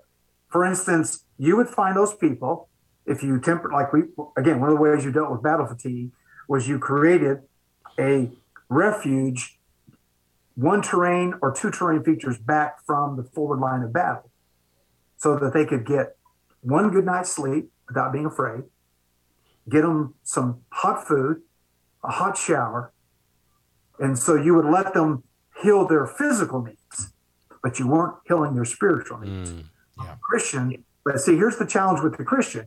Don't think that you don't need the sabbatical where you're giving yourself a good night's sleep, a hot meal, a hot shower, and a moment's rest, and renew your spirit. That's So, because I, you know, I, I have found again, I blew up my thyroid. I have found that if I wasn't careful, I was renewing my spirit. But I mean, what happened when Jesus was touched by the the woman with the uh, hemorrhage? Yeah. He turned and said, "Who touched me?" Why? Because he felt power go out from him. And so, as we good. serve others, and we are being touched by the hurt and the needs of other people, power is going out from us. And so, Mm. you know, if I learned anything as an army chaplain was the importance of finding the foxhole, going down into it, and being alone, so that God could renew my spirit. Oh, but that would do no good. That would do no good. I mean, I went to right here at Fort Campbell. uh, you know, not far from where I live right now. Uh, I went through the RIP course. We were patrolling all night long, and we went 17 days with almost no food, no sleep. Your physical body was just absolutely wiped out. Yeah. I mean, uh, and so it would not have been enough to renew my spirit in that situation. There came a point where I had to rest my body. And Right. so Christians shouldn't think that they still need to take care of those things. That's so good. it's it's awesome that you just said that. So yesterday, uh, sermon was on First Corinthians um, thirteen, and it was the part twelve and thirteen where it says, "For just as the body is one and has many members, and all the members of the body through many are, are one body, or so it is with Christ. For in one spirit we this is the verse."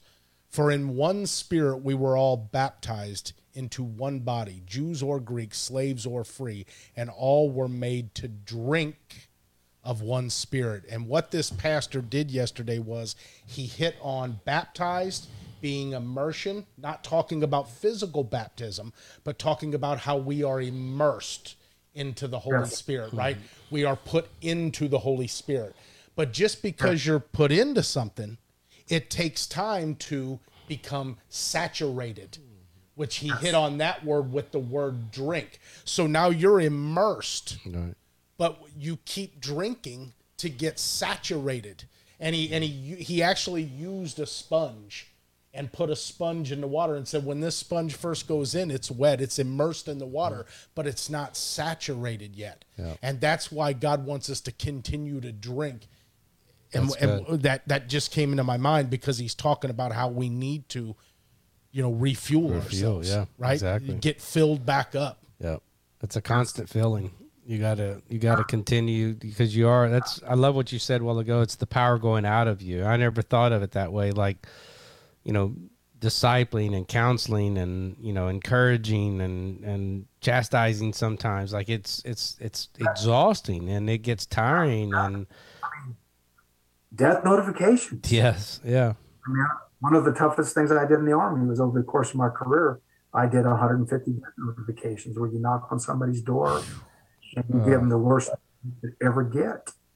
Wow. And uh, then usually you're going with a casualty assistance officer who's never done it before. So it's their first time.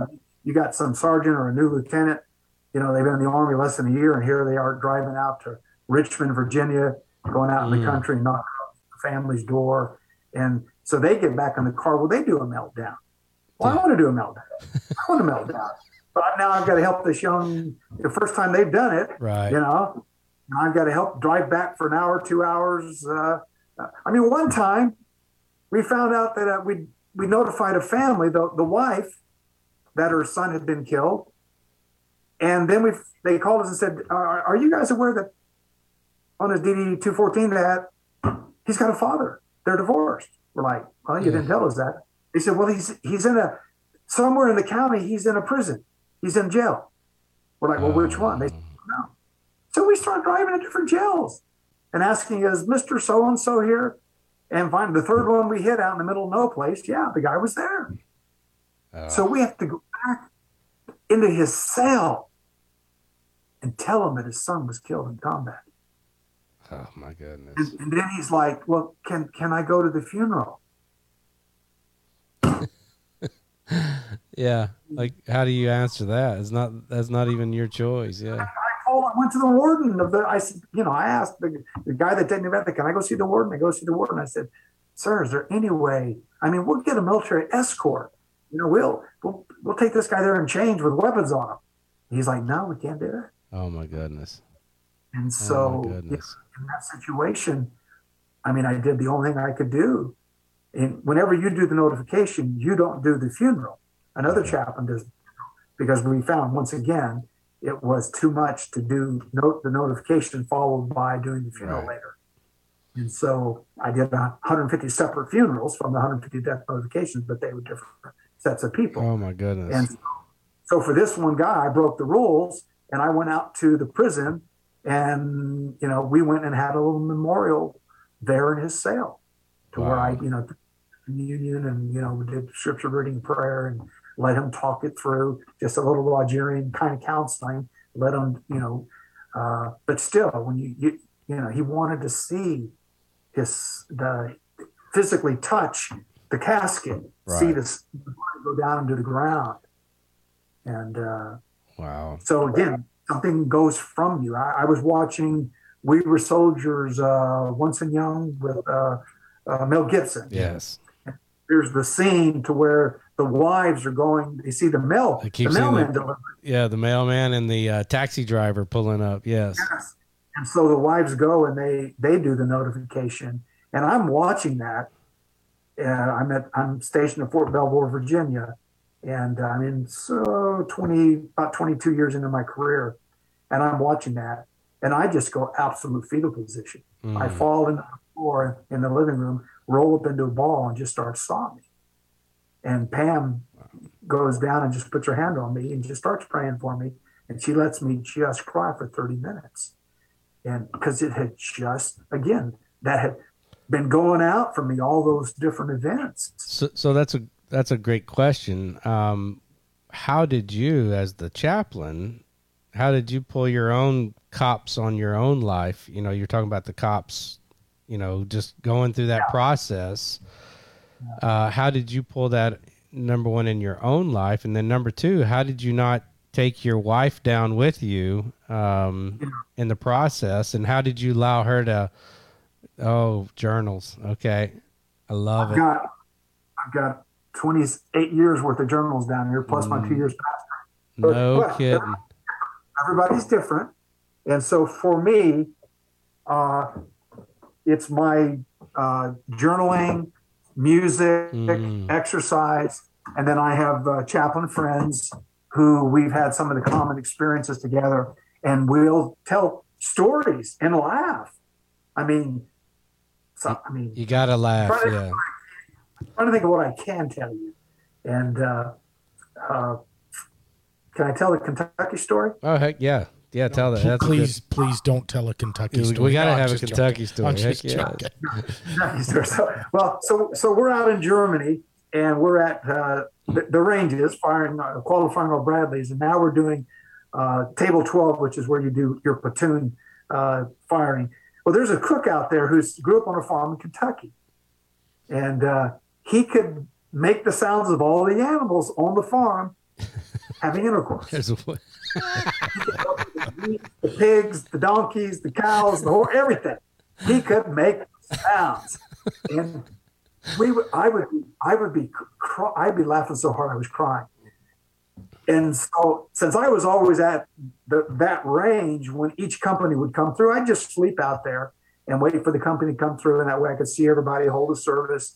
Uh, I knew they were under a lot of stress doing day, you know, qualifying day and night fire. And so then they'd all gather for their meal, and I'd call that guy over. It's the chaplain causing the trouble. I'd call him over. Okay, tell him about the farm in Kentucky, and he would do that for the company. They would just, we we would just. It, it, it wasn't. It was funny. right. It wasn't that funny. But when you've been going again, you're under stress, Yeah. an austere environment. Things are just funnier. Hmm I always, great. I always say to Jody, Kentucky, where the men are men and the sheep are scared. right. Yeah, because I'm from Kentucky. I'm from Kentucky. I think I told you that. I grew up in Murray, Kentucky. So, yeah. So you, you have a million of those kinds of stories. Right. we get together and we'd share them, and it's very cathartic. In fact, Dave Giamona, which I'm going to recommend, Chaplain Dave Giamona, who just wrote the book. Uh, uh, what is? Oh, it's uh, about preparing for the end times. It's basically a, a soldier's guide for the end times, something like that. Uh, Dave Giamona, he's here in Nashville. I'm going to meet with him on Wednesday, and uh, we're going to tell war stories because Dave Oh, and I served together for. You know, he was 30 years. He's a retired colonel, and uh, but when we get we get together, we kind of apologize to the wives because we'll go down a rat hole and just start telling stories. my all my uncles who were preachers, they'd get together. We'd be out underneath the weeping willow. They'd get together and start telling stories of uh, you know, like one time they were doing a baptism during kind of the hippie times. And you know, some guy get puts the white robe on, has nothing underneath it, gets down into the water. Woo! The whole church gets the view. And they just start telling those stories, and you're just, That's great. So th- that's a that's a good point. Like, um, you know, camaraderie number one. You know, and having somebody in your life that you can talk to and laugh with, and you know, share the ups and downs of that. Uh, one of the things that I felt in the military was alone.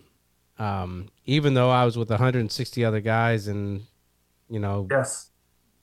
doing training and sleeping out in the tents and you know i drove an m3 bradley for my commander uh, my captain and um, you know we had three guys in that and it still felt lonely. You know it was almost like i was too young to understand or, or to, to, to communicate and have a conversation. So i didn't i didn't understand that but i did have a captain that was really good at you know just talking and you know, getting to know the stories and all of that. And so I, I think that's that's huge. As a pastor, I have those men in my life to be able to just to, you know, there's some of them. You know, Ben's one of them that he and I can talk about anything, and then we can talk about theology. You know, and that's that's a cool thing to to be able to do because it's not always about you know scripture and um, discipleship and training. Like it's yeah, the band. Gordon MacDonald in his book uh, "Ordering Your Private World" talks about the importance. Uh, and Swindoll, you go to any book, and um, they will talk about the importance of that band of brothers, right. Which is kind of what this podcast becomes. You have men talking about uh, some of the challenges we've we faced. So there's one story I got to tell you Good. because it ties this whole. Uh, and this was at Fort Riley, Kansas. This was uh, one of the craziest moments of my early Army career. It's uh, Friday night. That week, I had gotten more insurance. I doubled my life insurance because I now had two kids, and I just thought, you know, this job, think bad things could happen Right. and I need I wanted to know my wife to be taken care of. So that week I get more life insurance. I get home Friday night. I get a call, frantic call from my battalion commander. He says, "Chaplain, Chaplain, where are you at?" I said, "Sir, I just got home." He said, "I need you back up at Charlie Charlie Barracks. We got a hostage situation. One of our sergeants up there has a gun, and he's got the company stood off at gunpoint. I need you to go up there and talk to him." I'm like, "All right, sir, Roger." And I turn to my wife. My wife says, "What's going on?" I said, "I didn't need me back at work." she can read. She knows it's more than that, but I'm not going to tell her. You know. So I hop in the car and I'm praying as I'm driving up there. So I pull up out the the parking lot of Charlie Company Barracks, and there's a SWAT team circling the building. So I get out of my car and I go over to one of the young soldiers and I said, "What are you guys trying to do? What's going on?" He says, "I've got a guy under a gun. We're trying to find a window and and we're trying to take him out." I said, "Well," I said, uh, "I've been told I need to go in and talk to him, and I really don't. I'm wearing the same uniform as him, same haircut, and we're probably both as ugly, and so uh, I." Don't want you to mistake us. He said, "Well, sir, can't do that." I said, "Well, take me to who's in charge. Take me to your uh, your commanding officer." So he takes me over to this young lieutenant, you know, and he's it's Friday night. He's all got his battle rattle on. He's all excited because he may get to shoot somebody, you know. and uh, I'm like, I've been told to go in there. I need you to pull your guys back. Oh no, sir, I can't do that. I said, well, then you're going to have to go in and do it because I said I'm not going in there if you guys are locked and loaded trying to shoot through a window. He's like, oh, okay. And so he pulls everybody. And I said, okay, I'm going in there. If he shoots me, you can go in and get him, but Right. give me a chance to talk first. So now I go up to the double doors, and the company commander, and I won't say his name because he sometimes is on TV talking, and I want to know who it was. So uh, the company commander's outside the, the barracks doors, and inside I hear somebody yelling. And the, the captain says, "Hey, hey chaplain, uh, uh, do you think I ought to go in and talk to him?" I'm like, "Well, who's he mad at?" He says, "Oh, well, he's mad at me." And I'm, I'm thinking, I don't really like you that much. So yeah, you go and talk to him. Maybe I better go with him. So I open the double doors, and there's this long hallway wall to my left, and then to my front is the CQ, the the hmm. desk, pardon Vietnam War vet guy, and uh, so I walk down the hallway, and I hear around the hallway where I know there's a setting area, I hear this guy yelling, and uh, so my heart rate's starting to go up a little bit, and then I stop at the corner of the wall, not yet stepping out where they, the guy can see me. And the sergeant major looks over at me. And, and I hear the young guy saying something stupid like, well, go ahead, just shoot me, get it over with.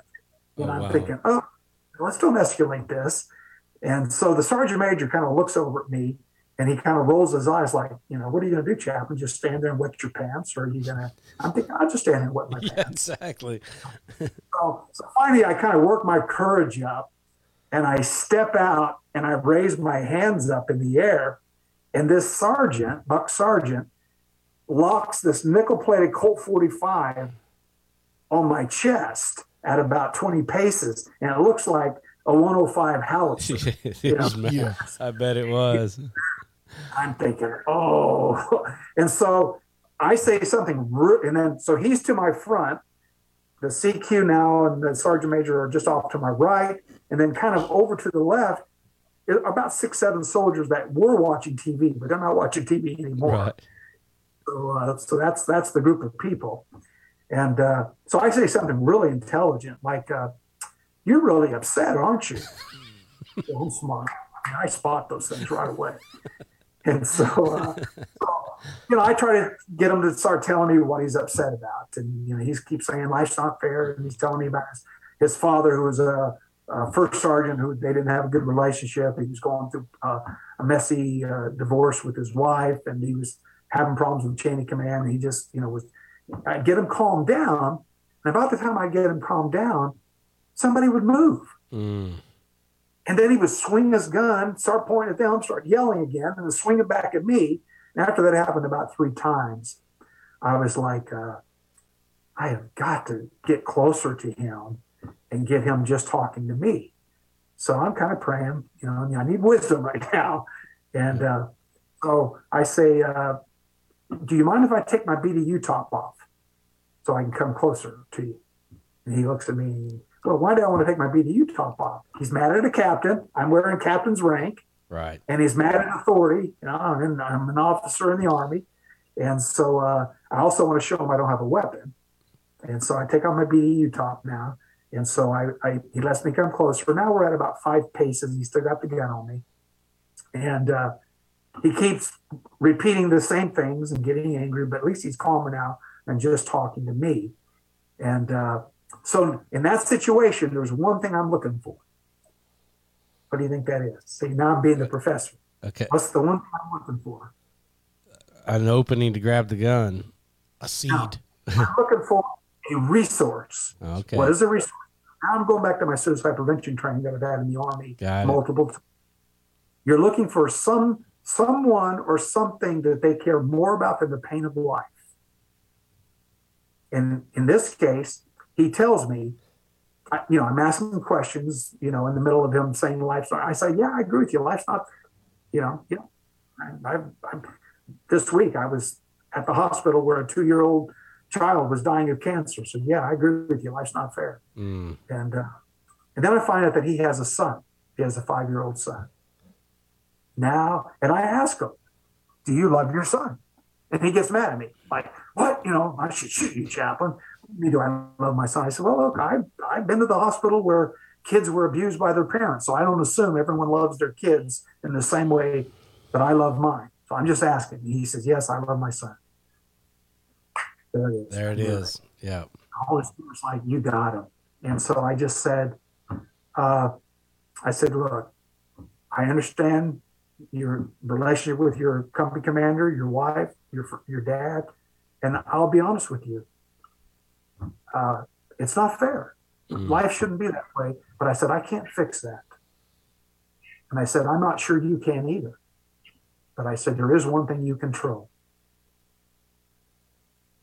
If your son grows up without a father, that's not fair. Mm. You control that. Right here, right now, you control that. And then he dropped the weapon, chambered, you know, kicked the rounds out. I, most beautiful music in the world was when those shells. They're hitting the floor. I could imagine. Oh. Yeah. And then I wrapped him in a bear hug, and he cried. And uh, but uh, so that was my introduction. My in the army. Wow. Welcome to. Wow. So, So you can talk to any chaplain who's ever served anywhere, and they all have a hundred soldiers. hundred stories that march right alongside. Just like that, yeah. So you're you're in a uh, it's you're in a, a system that is designed for high stress. Um, Yes. and, and just about from the day that you, yeah, the, train for high stress. right, exactly. I mean, the, literally from the moment you meet your uh, recruiter, like that's high stress. They they're they're on Yes. you, and they're like used car salesmen, and they're trying, you know. And I I even remember telling my my my drill sergeant, my senior drill sergeant, that you know my recruiter lied to me because he told me wherever I went to do my boot camp is where I'd probably get get to do my duty station, and I went to Fort Knox, Kentucky, uh, for my boot camp, and I did the combined AIT and boot camp, and so it was like four months long. Um, and then I got, um, uh, and this is a pretty good story. I got uh, my duty station was for Germany, but I'd only I'd only joined for two years the College Army Option Program, so I couldn't take my wife, and I was the typical. I I fell in love with my wife in college, but I was flunking out of college, so I joined the military so I could keep my wife or my girlfriend Yeah, at the time. But I was the stereotypical guy getting married in between boot camp and you know my duty station. Me too. Yeah. Did you do the same thing Before boot camp, before? Okay. like got married seven days later, was in. So, uh, oh wow! And so, um, I didn't want to go to Germany without her, and, and the only way that I could take her with me was to join for another two years. Yeah. And so, while I'm in boot camp, I'm in like three and a half months. I'm at three months, maybe three and a half months. So I'm close to graduating boot camp. My um, mom or my my girlfriend's mom and dad were pretty well connected. As a matter of fact, they were well connected enough to get Senator Paul Simon, who uh, was the head of the Arms Committee at the time. Uh, he was a He he was a senator, yes. no singer. Oh no no was- no! Uh, Paul, what is it? Not Paul. No, it's Paul Simon. Oh no, yeah, the bow tie guy. You know the? Do you remember the bow tie guy? No. Um, but he was a senator at the time uh, in Illinois, who was also a head of the Arms Committee. Oh, okay. Well, unbeknownst to me, while I'm in boot camp, they get my duty station changed. He owed my in-laws a favor for something. I have no clue what it was about. My my father-in-law was the president of the Coal Miners Association, so no telling no telling what he you know he, he was uh, high up there. But uh, anyway, make a long story longer, I literally get a call from my captain uh, once it was a Sunday afternoon. I'll never forget because I went to church on Sunday, so I didn't have to, you know, do my uh, clean up my barrack and all that kind of stuff. So it was right after church, and I, I heard down the hall, PFC Burkeen front and center. And so I run down the hallway. Again, I'm standing at the door, and I see my senior drill sergeant. Well, I could have swore it was my captain yelling, but there was my senior drill sergeant. So I walk in the office, and as I walk in the office, the door shuts behind me. And so there's my senior drill sergeants and the two other drill sergeants that were in my face all week long. And there's my captain sitting at the table. And I thought, I am dead meat. I don't even know what I did. I've got my three drill sergeants, my captain. My captain just killed, like he started cussing me up and down. So he said, I've never, ever had to talk to a senator in my life. And here I am talking to this senator and this and blah. And you, and all of a sudden he, all of a sudden he started talking about the chain of command. And I was like, I don't even know what you're talking about. Like I didn't have anything to do with this. So I'm standing at ease and um, I start talking with my hands and I pull my hands out like that. My senior drill sergeant said, I think you just tried to hit the captain and grabs me by the throat. And here I am up on, I'm up on the wall and they had me scared to death. So I still had four, five, six weeks. I don't even remember what it was left. And their goal was just to make me miserable. Like I was, I think I was number one in the platoon with all my PT and my my training and all this. And by the time I left, I think I was like number ten. But they uh, during Hell Week, um, they took CS canisters and put them in my tank. They stole my M16, and you know they just made my life miserable. And so, um, graduation day, here I am. I got my beautiful wife coming. I got my whole family coming, and I'm on the front row because my last name's you know ends with a B, and here comes the captain and the senior drill sergeants, and they're all going down the line, and you know they shake your hands and hand you your diploma and your orders and all that kind of stuff. And I kid you not, my senior drill sergeant, my captain passed by me, and he kind of punched me in the chest, and you know all this. My senior drill sergeant grabs my hand, and he pulls me to where his his mouth is at his or his mouth is at my ears and he goes, I know people at Fort Riley, Kansas. And he pushed me back, and I thought, oh my gosh, he's gonna kill me at Fort Riley, Kansas. So that was uh, that was the story of my boot camp years. That you know the the stress that I had from that that that was the whole point was just the stress. And then here I go into uh, Fort Riley, Kansas, August 6th, you know, getting ready to go to war. And it was so much more stress there. But it's just, it's, it's crazy how you have to deal as a chaplain because you're you're really the one that's dealing with every issue that comes along with the guys in your battalion. And you're talking right. a bunch of guys that are young and dumb and, you know, really confused and really stressed that are making some dumb decisions. Um, and you mentioned the fact that a lot of them are coming in without healthy parental right. role models uh, especially among the enlisted. Now, what I did find was that there were more officers coming in from two parent families because they were able to uh, uh, kind of provide education. Mm-hmm. And uh, so I, I, did find that when we did field services, when I was focused on uh, the individual enlisted soldiers, out of 100, I might get 10. Right. But when into the officers, I might have 20 officers that were, for instance, when we had a, a summer camp for all of our ROTC, the Army ROTC cadets would come to Fort Riley, and I, I was assigned to be the regimental chaplain naturally. I didn't have enough to do as a battalion chaplain, pastor of the youth program, preaching a chaplain, but they also had regimental chaplain out over the summer. Speaking of, yeah, speaking of stress, they're just going to burn you out. They were going to burn me out. I mean, one time I'm sitting at the table and you know, I'd come back from the field visiting my regiment where I did a service, 20 officers. I had 14 come. I'm mm. like, what?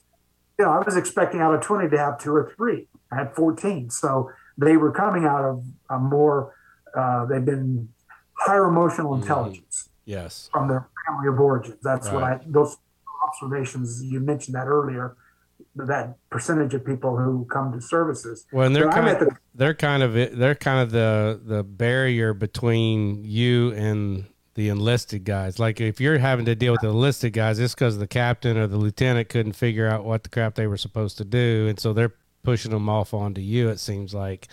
So there, there was there. Yeah, well, a good chaplain is PTM with the soldiers. Right. In fact, going back to Timothy McVeigh, I mean, we were doing a 12 mile road march, uh, EIB road march, and uh, I started at the back of the formation and then I just walked and ran so I could work through every company till I got to the front.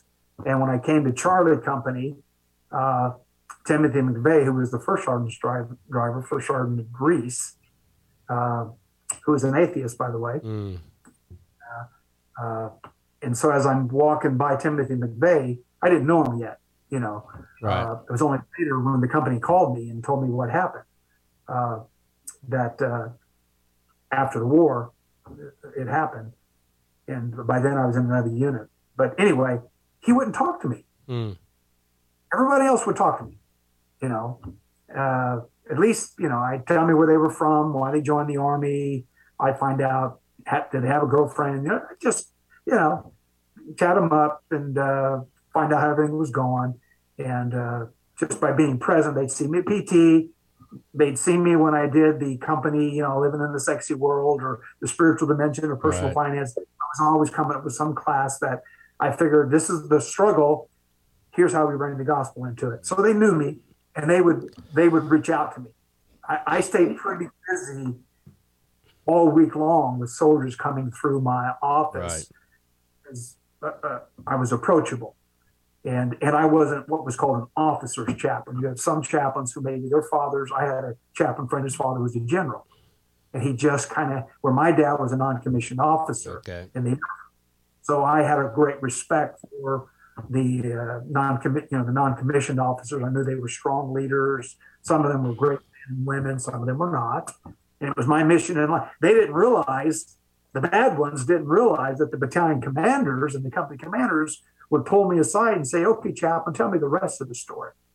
Oh wow!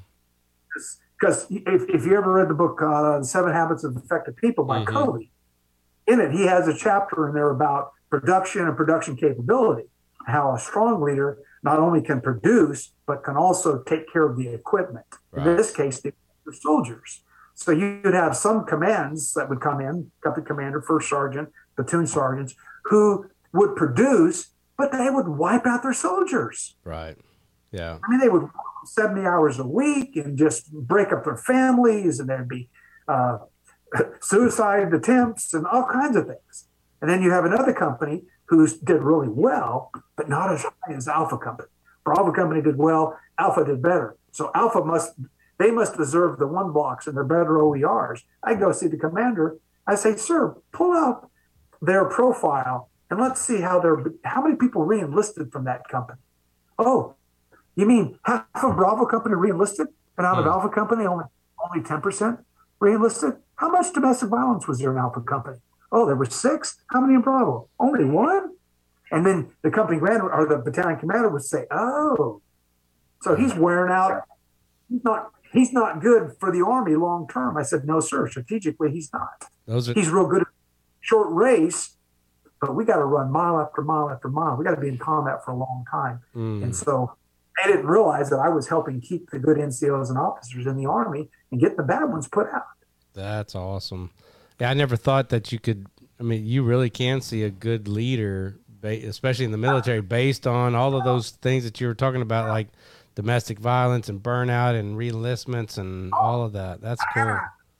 My first battalion, I had one of the first sergeants meet me at the door to his barracks at his company and tell me, "said Chaplain, you're not welcome here. I don't oh. want to see you down." I said, "You don't look like God. you don't smell like God." I love it. I love it. You just made sure I'm going to be down here every morning and every night before I go home. You'll be the first and last stop of my day because mm. I'm going to find out what you're doing down here Well, you don't want me around. Wow, that's yeah. great. Yeah, we yeah. had. So you're talking. You guys are talking about all your army stories. Just so you know, we had tablecloths in our chow halls in the Air Force. and yeah. after after my, so I did do basic training and my tech school at the same at at uh, at uh, in San Antonio, and so yeah. after that, because if a Air Force base is attacked, the security squadron is the one that's got to defend the base. We went to air base ground defense training in Fort Dix, New Jersey. Oh and yeah, there I, you go. when I when I got there, I the first memory I have was us going to the chow hall, and we had to stand elbow to elbow and move sideways. And you know, the army right. guys, they're probably being harder on us than they even are their own guys because we're the Air Force. I'm thinking to myself, what is wrong with these people? these people are crazy. I'm sitting at a steel, like a stainless steel table. Right. You know, this, that, and the other. But on a more serious note, so we, you know, in the in the military, I was only in for four years, but saw a lot of marriages wrecked. Uh, yeah. So just saw a lot of the things the guy the guys were dealing with. Did you? I, I know you were that you were you were involved in. Uh, you know, teaching and training about suicide prevention and this, that, and the other. But were, were you also having to deal with it on the other side with, you know, having to deal with actual suicide or and and yes. things like that? Oh yeah, no, I mean, I, again, time doesn't allow us to go into some of these, but I had a sergeant who was sexually abusing his uh, two stepdaughters, mm.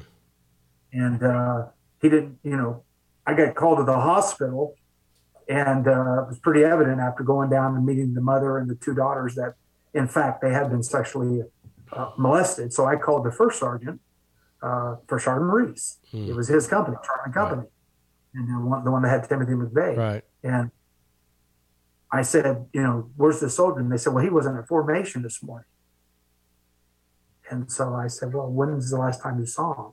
And then I said, we need to get out to his house. We went out there. His vehicle was there. Door was locked. So we had to call them, the MPs, military police. You guys came in and helped us. We had to go upstairs, and uh, he'd taken a shotgun, blown off his head. Oh my goodness. So, yeah, I mean that was that hard to go to sleep that night because not only did you talk to young girls who had been sexually abused, abused by their stepfather, right? You had to go see that, do the, and then the battalion commander didn't wouldn't let let us do a funeral. Mm. On a soldier, he said he doesn't deserve that. Deserve. Oh my goodness! Holy cow! Like, sir, we still got to we still got to address it, and uh, and then I later had to meet his father and his brothers, wow. and they wanted to blame him for what happened. Wow. So you know you're with with all of that. So uh, and so then I, you're dealing with the counseling, uh, the domestic violence. You're the. It's not the social worker because we're embedded in the battalion. We're the ones that they they would come to. Wow. And I just I'd go to bed every night, and I had a list of, of people who I knew were at risk for suicide. That I had contracts with them that they would call me. You know, you either had to take them physically right to the hospital, and they didn't want to go, and so you had to make them do a contract with you saying that they weren't wow. going to hurt themselves that night. And then you would have to call in uh, a couple of friends. You'd ask, you know, who's a couple of your friends that you trust, and uh, and then you would call those friends in and say, we want you to keep an eye on him before we leave on the weekends. We want you to look him in the eye and ask him how he's doing. What we found out was the breakup with the girlfriends. Yeah. So we had one guy, one guy every time he broke up with a girlfriend was a suicide risk. Hmm. So these guys knew to tell me. So they'd call me Friday night, oh, it's happened. He broke up with his girlfriend on Thursday. Everybody get down there. Don't let him drink alone this weekend. Tell him right. this whole week. And then I'd see him on Monday. He'd be alive. But you'd wow. go to sleep hoping you never, you didn't make a mistake. Right. Yeah. I can't imagine. So I just read an article the other day, and it talked about there are more, there have been more suicides uh, during this Afghan war than there were actually military man who died in the war. Um, yes. we've, we've got a few more minutes, um, you know, before we end the podcast here. Could you, and I know there are men that uh, not only are in our group, we've got um, we've got over thirty thousand men in a group only uh, through Man Up God's Way uh, that will be listening to this podcast and probably listening right now. We have eight hundred seventy-eight thousand followers on our main Facebook page um, that I know will be listening to this as well. And so, what would you, or how would you suggest that, you know, whether they're in the military or not, um, deal with or cope with suicidal thoughts or um, a depression that just brings them so low that, you know, we, we understand our military guys are going through some major PTSD and, um, you know their their their major stress and they've seen their friends die and they've you know watched people get killed and all this but that same PTSD is slowly but surely infiltrating secular society uh, to a point where you know right now since COVID and uh, the lockdowns and all of this kind of stuff, uh, suicide rates have jumped dramatically um, drug addiction, alcohol, all of this has has increased substantially. In your in your wisdom, um, what would be some help? What would be some guidance for people that are, are at the end of their rope, so to speak? Scripture says, if you want to find your life, you give it away. Mm. We had a soldier in Germany who had didn't want to be alone at Fort Leonard Wood for boot camp. Talked to his wife and child to come up and see him during the winter during the Christmas break. He had black eyes, killed him. So this soldier would go down into Baumholder, Germany and get beat up at the bars because he felt like he should be punished because in his mind he killed his own kids. Mm. So they brought him to the chaplain because they tried to fix it a couple times at company level. Finally, they sent him to me. I got the story of what happened. There was a orphanage that had a boy and a girl who had lost their parents in a car wreck. And so I got with the chain of command and said, Does he have permission to one day during the workday take half of the day and go to that orphanage and get to know those two kids? Hmm. And so They said, yes. I called him in and said, will you go see these two kids? We want you as an American soldier to go see those two kids. And he went. And then every couple of weeks, I'd check on him.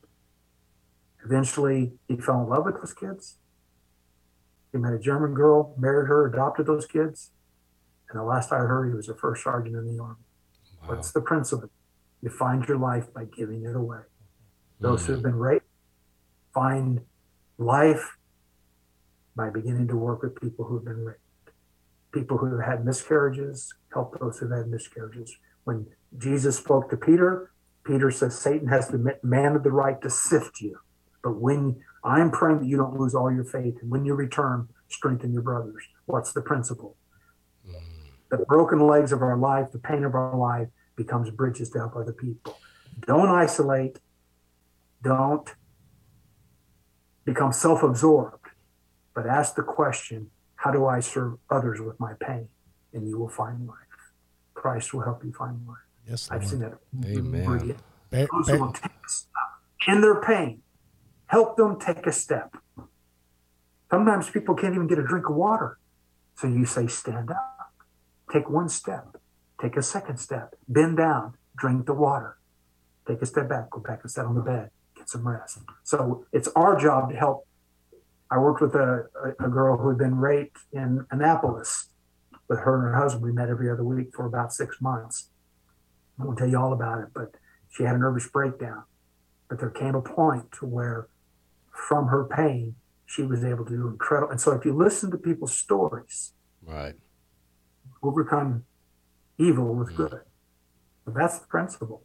It oh, really is. We don't. It's true for all of us. That's so it's good. Not hurt, even the healthy. Why? Why do millionaires commit suicide? Why do you know? Read Ecclesiastes. Why do people lose everything? Because without that service to others, it's the. And why did God create us and love us? That's who He is. Mm. And if we don't do that, we're not living the life that God created us to live. It's a reflection of who He is. If we, that's why, again, it's all about. It ain't about trying to be happy. It's about the service. You know, and it goes it goes both ways too. It's you know, it's Job's Job's buddies got it right the first time. Yes. When they listened and they prayed, and so yes. on the other side of it, we, meaning giving our lives up to somebody that is struggling and yes. you know being that ear to lean on and not trying to fix it and you know some now that Jody asked that question something you said earlier in the podcast resonated with me when you got all the guys together and you were doing the suicide prevention training and you were asking the guys about you know what are the facts and you know what did you think and how did you feel the, it, it brought me to the memories of like our men's breakfast like we have a thriving men's ministry here and it yeah. it amazes me how many churches don't have one. They don't have a men. the church I was at this Sunday was a, a phenomenal church. Didn't have a men's ministry.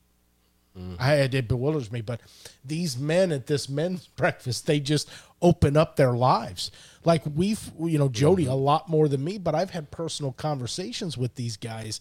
Some of them and never heard any of this, but you get them in a group and they start to look around the room that he's not that much different than me and you know that's my story too it's amazing what you can do in that group environment with these guys yes yeah yeah that's good just for clarification those were called critical incident stress debriefings okay they weren't necessarily you know there were we would identify out of 25 we might have two or three people who suicide risk but the focus was on the fact that everybody is going through, well, everybody has sinned and fallen short of the glory of God. Yes.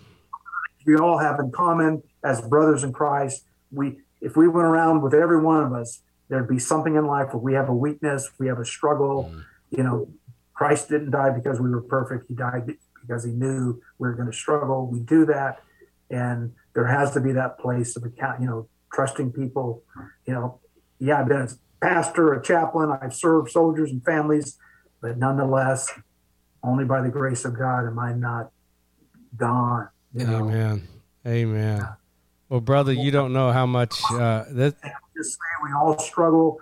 and we all need each other's prayer and support. Yes, exactly. Well, this uh, I can't believe it's already been two hours, man. This was a great conversation, and um, I love your heart. I love your story. Uh, I appreciate all that you've done for me and my class, and I look forward to a, a future friendship that uh, we can glean off of. And uh, again, uh, thank you for your service, and uh, thank you for your continued service in the kingdom. And uh, we love you, man. Thank you so much. I appreciate Yeah, it. nice to meet you, Colonel. Amen. Nice to meet you. All right, brother. Have a great night. Standing with the Air Force. Standing with the Air Force. There you go. All right, brother. Well, we'll talk to you later and uh, have a good one. God bless. Bye bye. All right. Well, that is uh, uh, that was an awesome night. Yeah. and I love him. I love his stories. I love hearing war stories. And um, uh, if if there is anybody out there that is struggling, whether you've been in the military or not, with suicide, please get help. Uh, please find a friend to talk to. Um, call the 800 suicide prevention number. Um, it's easy to find. Um, ask somebody on Facebook. Just find help. The, the the the easiest that's the easiest way to to to not do that.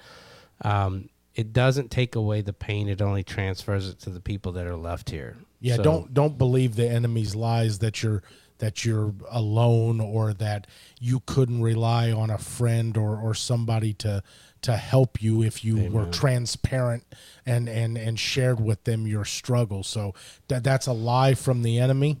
Uh, and and and the closer you get to telling somebody and bringing it to light, the more he's going to work against you. So just do it. Amen. Well, guys, have a great night. We're going to call it a night, and we will see you on next Monday. Be sure to download the podcast tomorrow on any podcast platform. You've been listening to the Man Up God's Way podcast. Visit us on Facebook, Spotify, Apple, iTunes, and our website at manupgodsway.org.